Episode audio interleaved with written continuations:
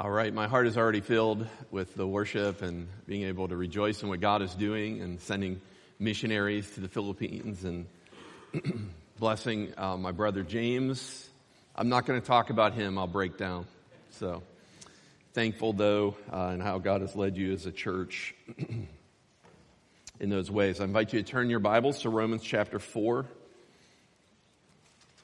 Romans chapter 4 this morning. You start a new chapter in Romans and looking forward to getting into this with you.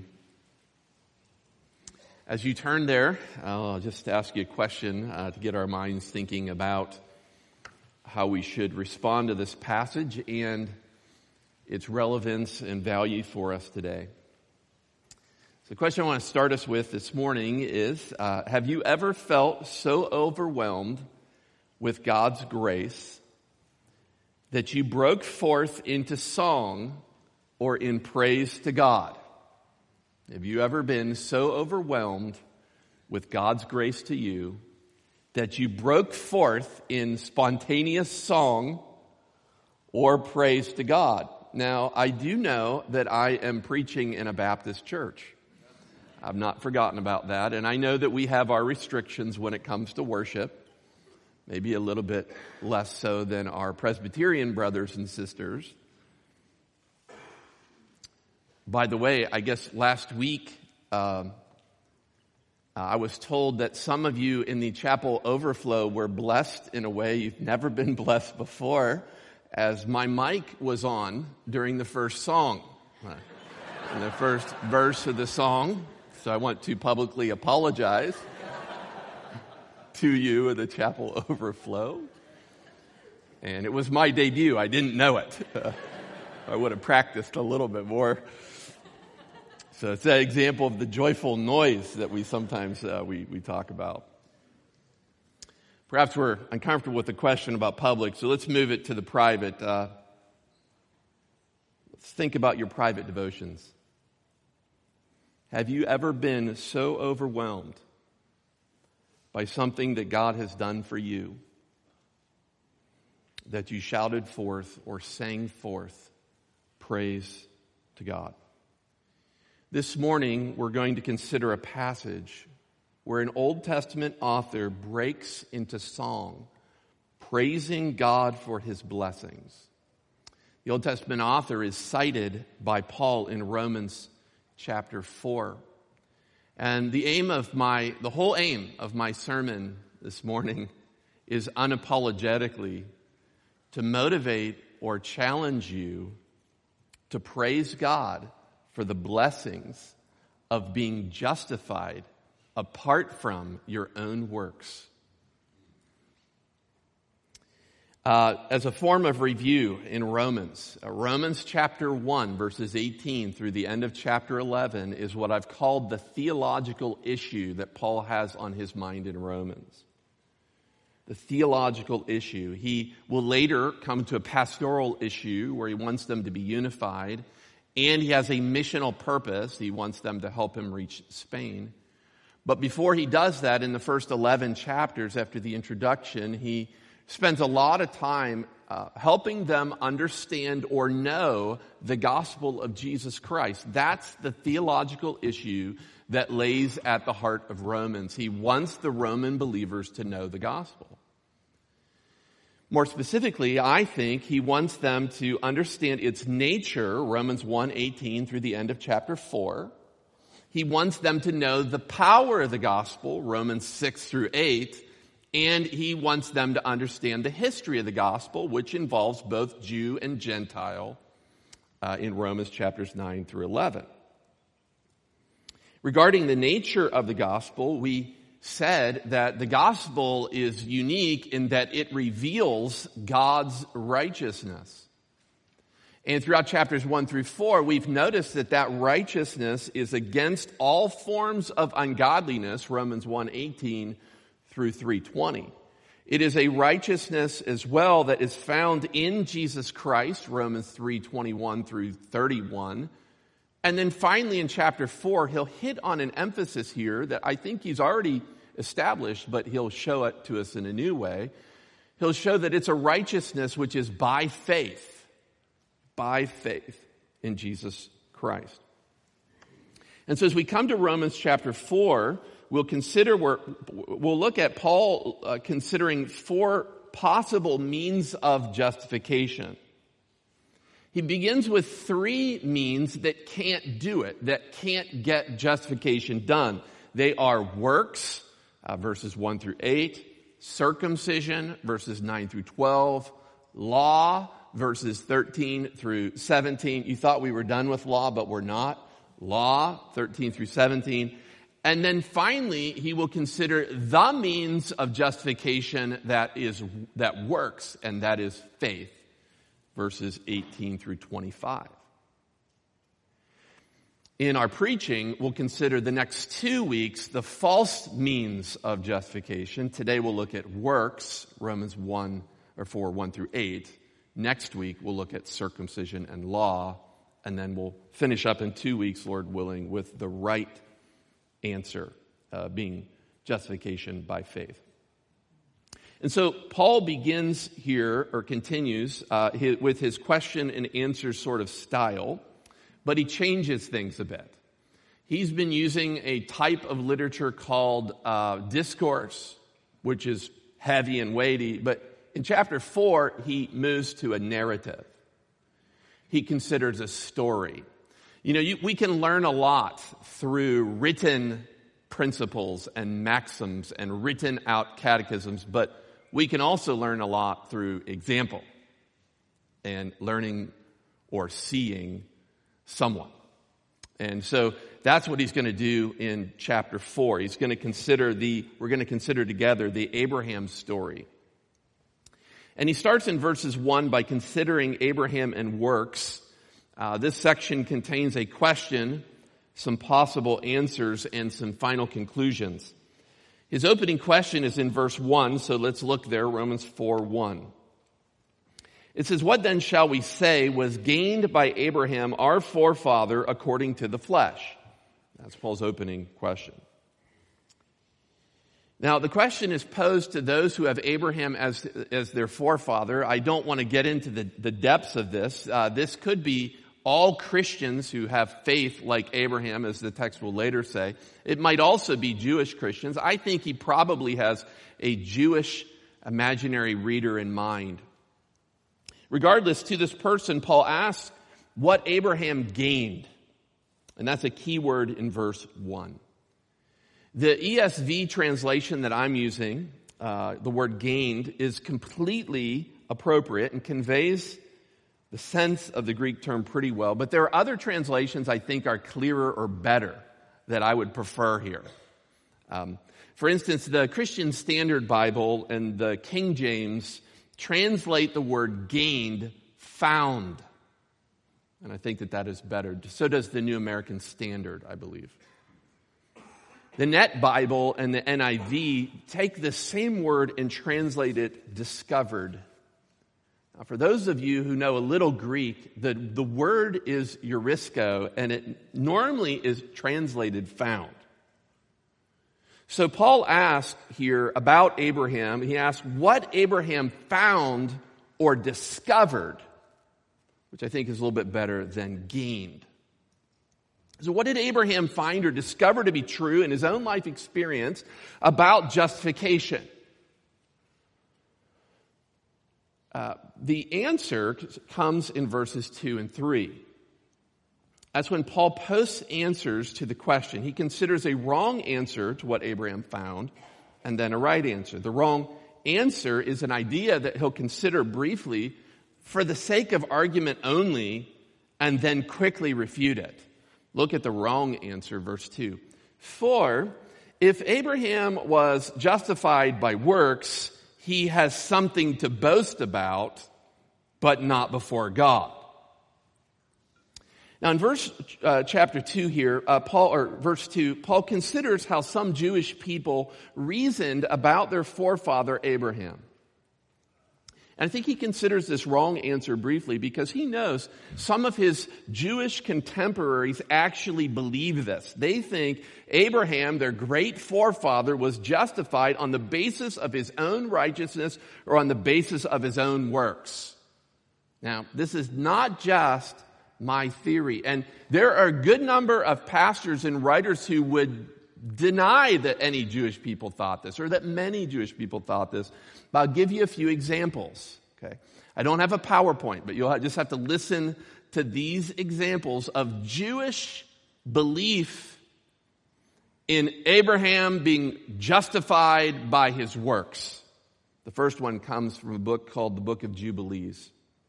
It says Abraham was perfect in all his deeds with the Lord and well pleasing in righteousness all the days of his life. That book's not in your Bible. It's a Jewish resource, and they believe that Abraham was perfect all the days of his life. Then in another book, uh, part of the Mishnah, it says, We find that Abraham our father had performed the whole law before it was given, for it is written, because that Abraham obeyed my voice and kept my charge, my commandments, my commandments, my statutes, and my laws in Genesis 26 verse 5. So this Jewish resource points out that they believe that Abraham actually obeyed the whole law of Moses before the law of Moses was ever even given. That he filled in no part. In another book called the Prayer of Manasseh, it says this, You therefore, our Lord, thou art the God of the just, have not appointed repentance to the just, to Abraham, to Isaac, and Jacob, who have not sinned against you, but you have appointed repentance to me, a sinner. Okay, this is again not a book found in the Bible, but it reflects a Jewish view during the first century that, that God has appointed repentance to sinners, not to people like Abraham, Isaac, and Jacob who didn't sin. Right? To this, we question, like, have you read Genesis? Uh, you don't have to read too far into Genesis to see those three men sinning. Yet Paul considers whether this is what Abraham actually found about righteousness. Was Abraham perfect? Was he justified through his obedience or through his works? And so Paul says in verse 2, if this were true, then Abraham would have something to boast about. Now the problem with that is that he's just said that one of the reasons that God justifies people on the basis of faith and not their own works is so that no human being would boast. You could look at verse chapter 3 verse 27. Where is boasting? Paul asks. And then he answers, it is excluded. It's eliminated. No human being can boast about their own righteousness. Okay, but Paul considers this wrong answer only briefly before putting a quick end to it at verse 2, at the end of the verse. the end of the verse, he abruptly responds, but not before God. See that there?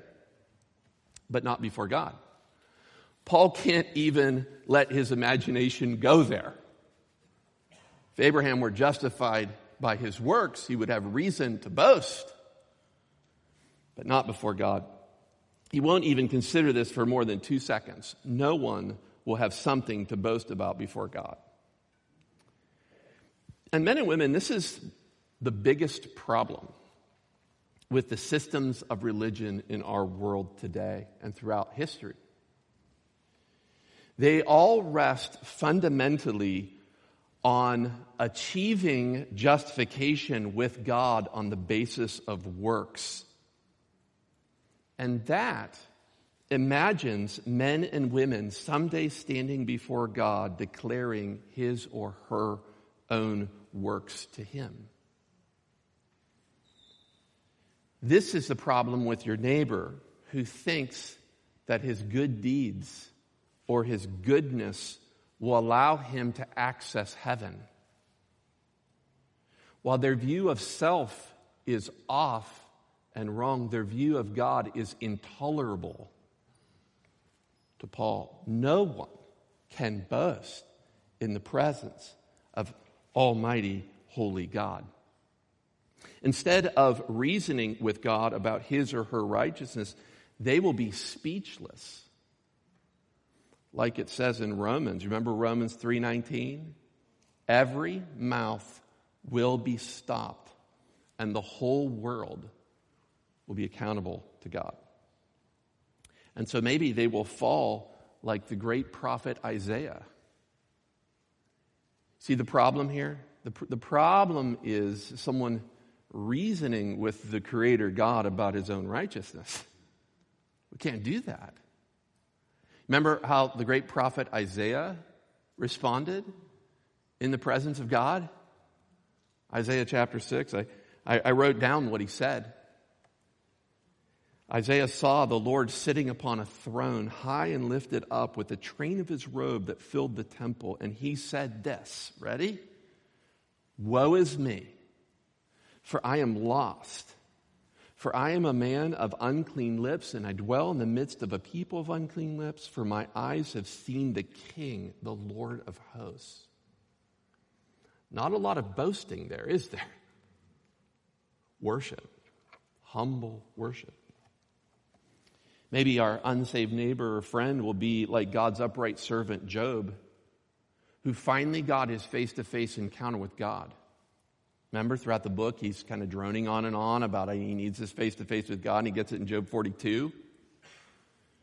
He said this quote, I know that you can do all things, and no purpose of yours can be thwarted. Who is this that hides counsel without knowledge? Therefore, I have uttered what I did not understand, things too wonderful for me which I did not know. Job said, I had heard of you by the hearing of the ear, but now my eye sees you. Therefore, I despise myself and repent in dust and ashes. This is upright Job. No boasting in his own works here either. No one will stand before God and boast in his own righteousness. So verse 2 considers a wrong answer.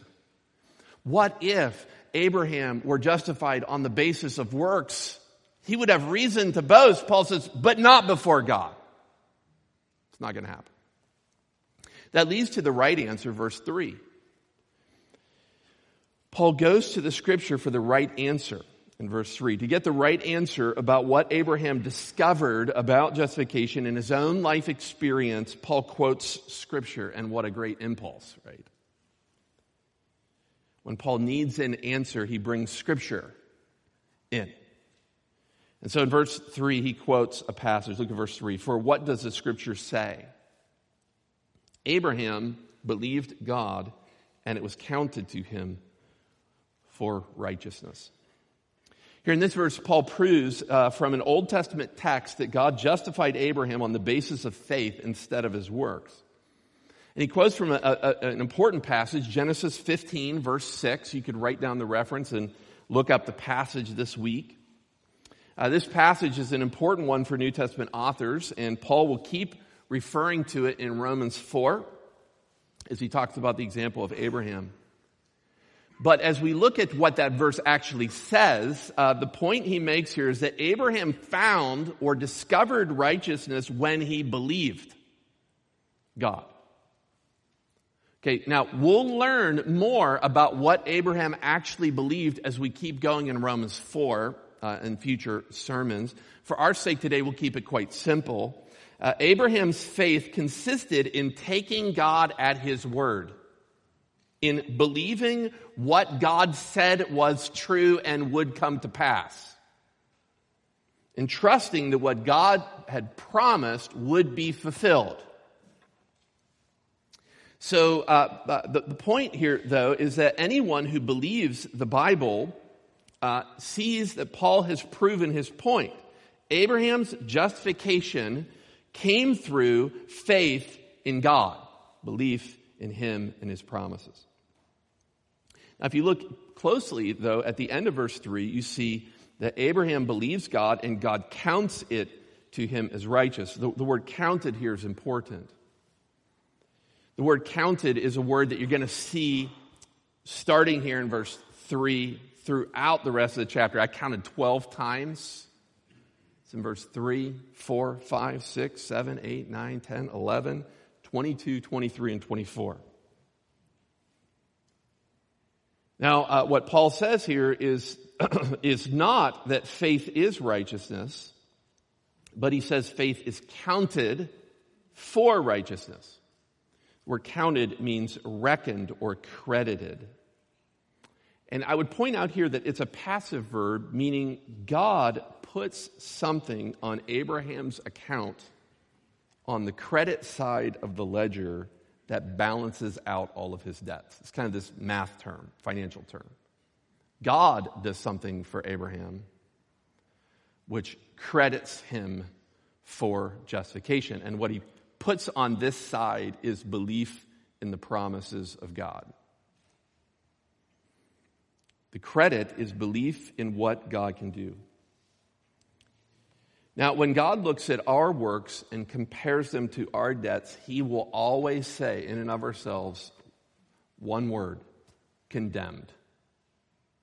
If He looks at your works on one side of the ledger and He looks at your sins or debts on the other, He will always say, condemned. But when God looks at the one who runs to him for help and finds it in Jesus and believes in Jesus, he will say one other word, and that word is justified. Justified. You see, God provides righteousness that is not our own if we trust in his Son. Now, in studying Romans, uh, you run across historic examples of peoples whose lives were changed by this book. And there is an example of one man who was changed by Romans, who's converted, that I want to just draw your attention to for a moment because I think it illustrates the point I'm trying to make in this passage. The man's name is John Bunyan.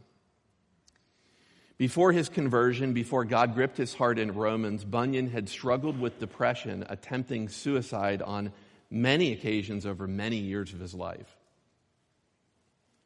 But one day, as he was walking, he finally understood God's provision, God's provision of righteousness that was not found in his own works. He said, One day I was passing in a field, and this sentence fell upon my soul Your righteousness is in heaven. I thought also I saw with the eyes of my soul Jesus Christ at God's right hand, and I said, There is my righteousness. So that wherever I was or whatever I was doing, God could never say to me, You lack righteousness, because it was always there right in front of him. I also saw, moreover, that it was not my good frame of heart that made my righteousness better nor my bad frame of mind that made my righteousness worse. For my righteousness is Jesus Christ Himself, the same yesterday, today, and forever.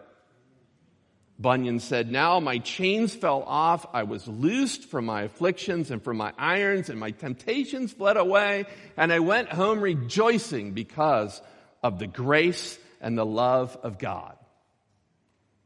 What Romans will demonstrate time and time again is that God offers righteousness not on the basis of your works, but through his son, Jesus Christ.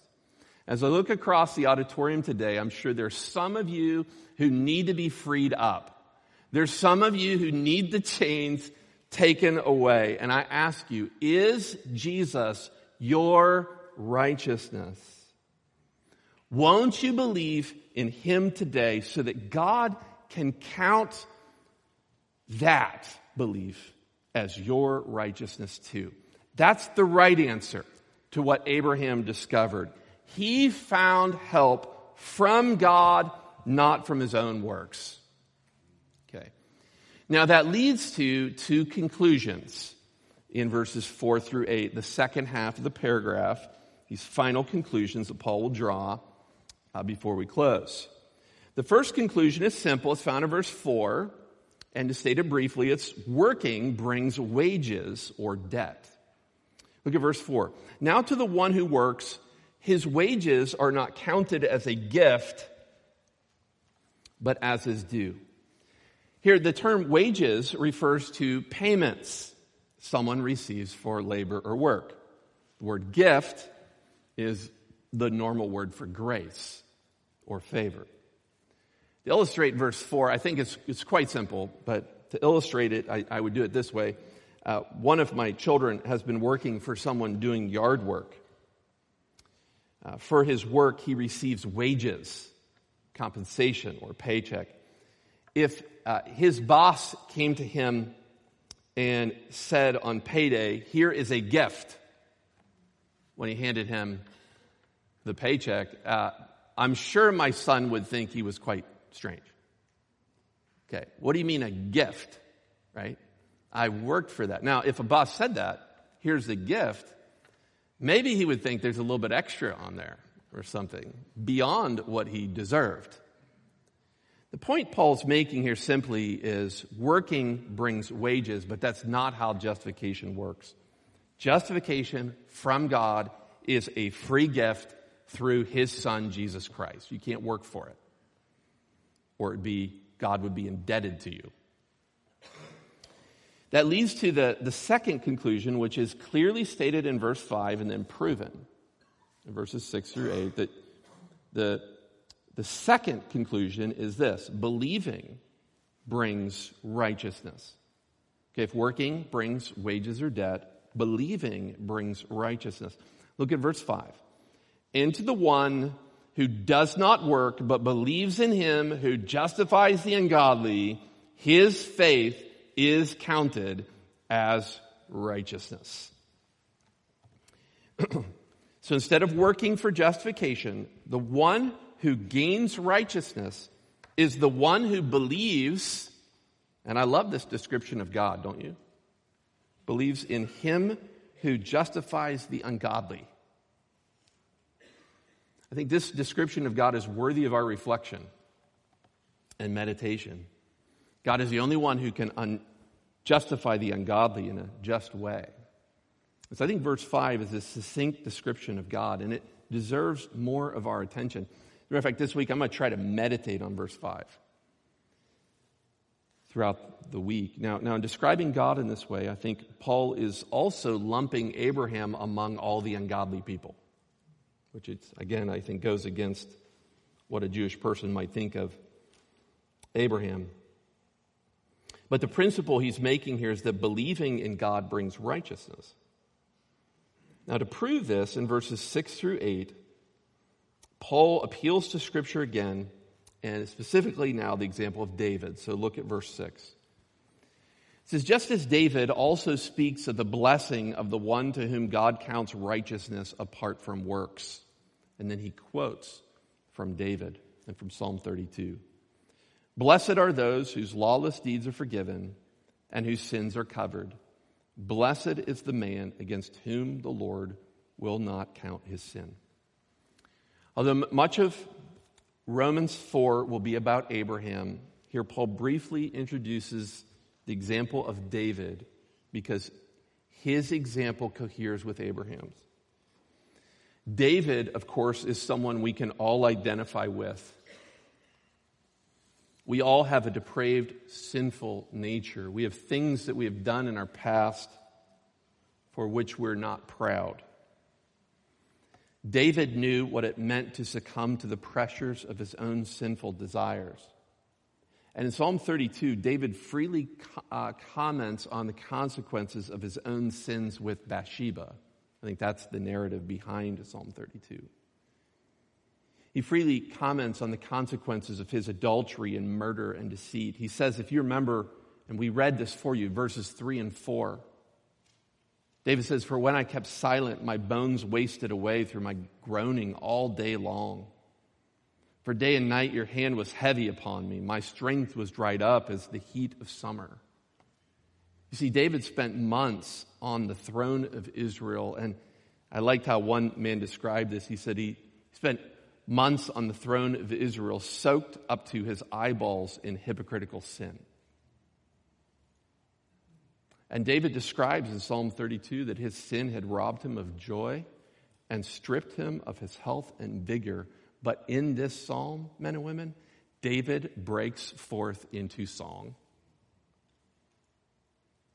to say that he is blessed because God forgave his sin not on account of his own merit, but as a gift.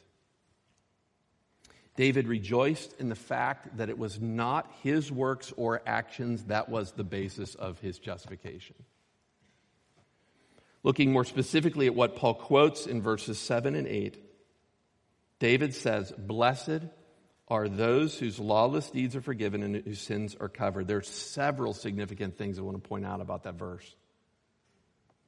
Lawless deeds could be translated acts of lawlessness. It means to step over known boundaries or to transgress.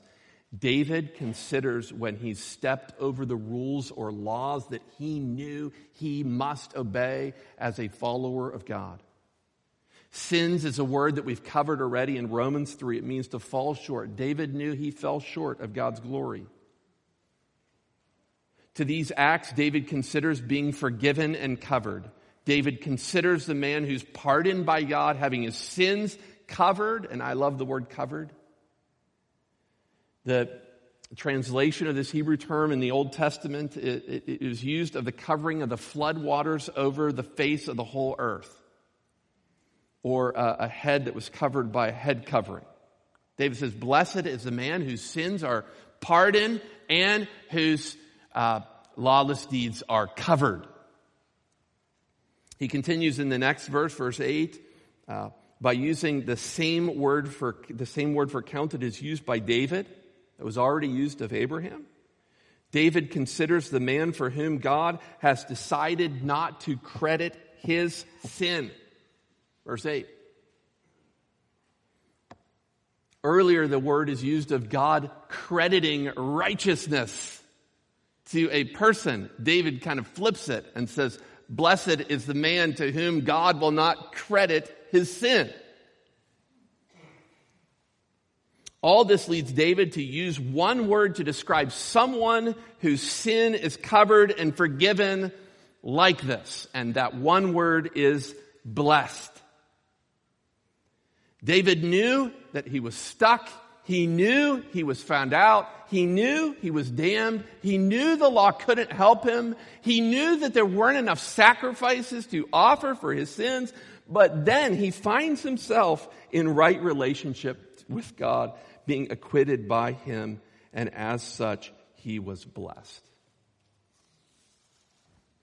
Sometimes people use the word happy here to help emphasize the inner contentment than such a man like David has. David breaks forth in song to praise God and rejoice that his lawless deeds and sins could be forgiven and covered, not counted against him. And so I close by asking this question Have you ever been so overwhelmed that God doesn't count your actions? All your evil thoughts, all your greed, your manipulations, all your cursings and anger, all of your lust, all of your idolatry in pursuing things and money and cars and homes in place of pursuing God. Have you ever been so overwhelmed that God doesn't count those things against you that you broke down or you broke forth in praise to God? You felt freed from your own chains, your bondage, and you exclaimed, Blessed, oh, blessed am I, chief of sinners, forgiven by God because of his son's righteousness. Let's go to the Lord in prayer.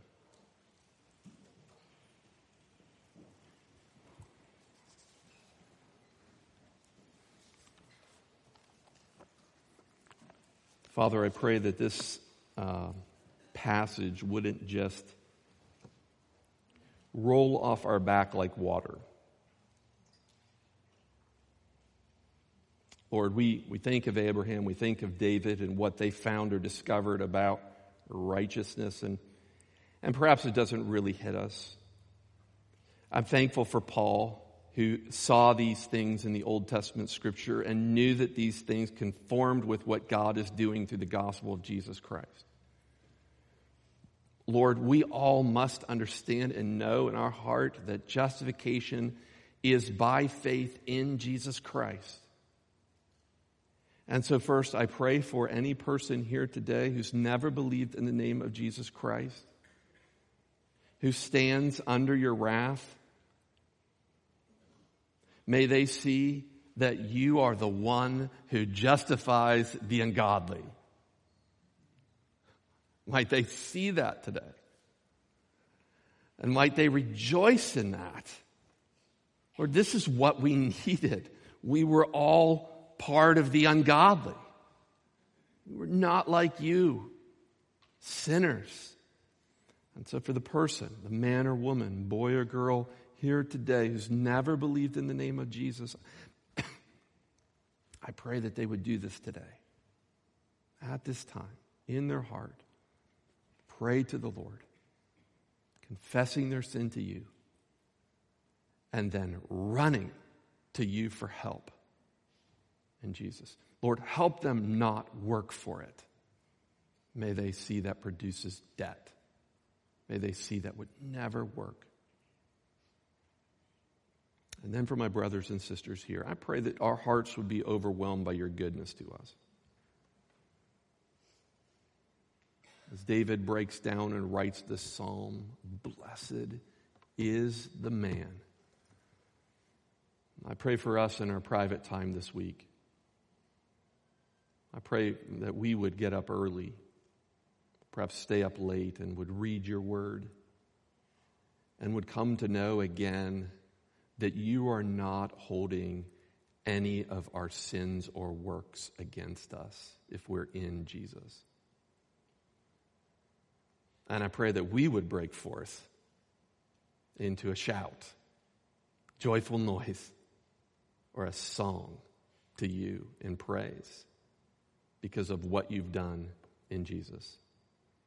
And we would thank you for this, Lord. Pray you do this work in our church family so that we would make much out of you this week.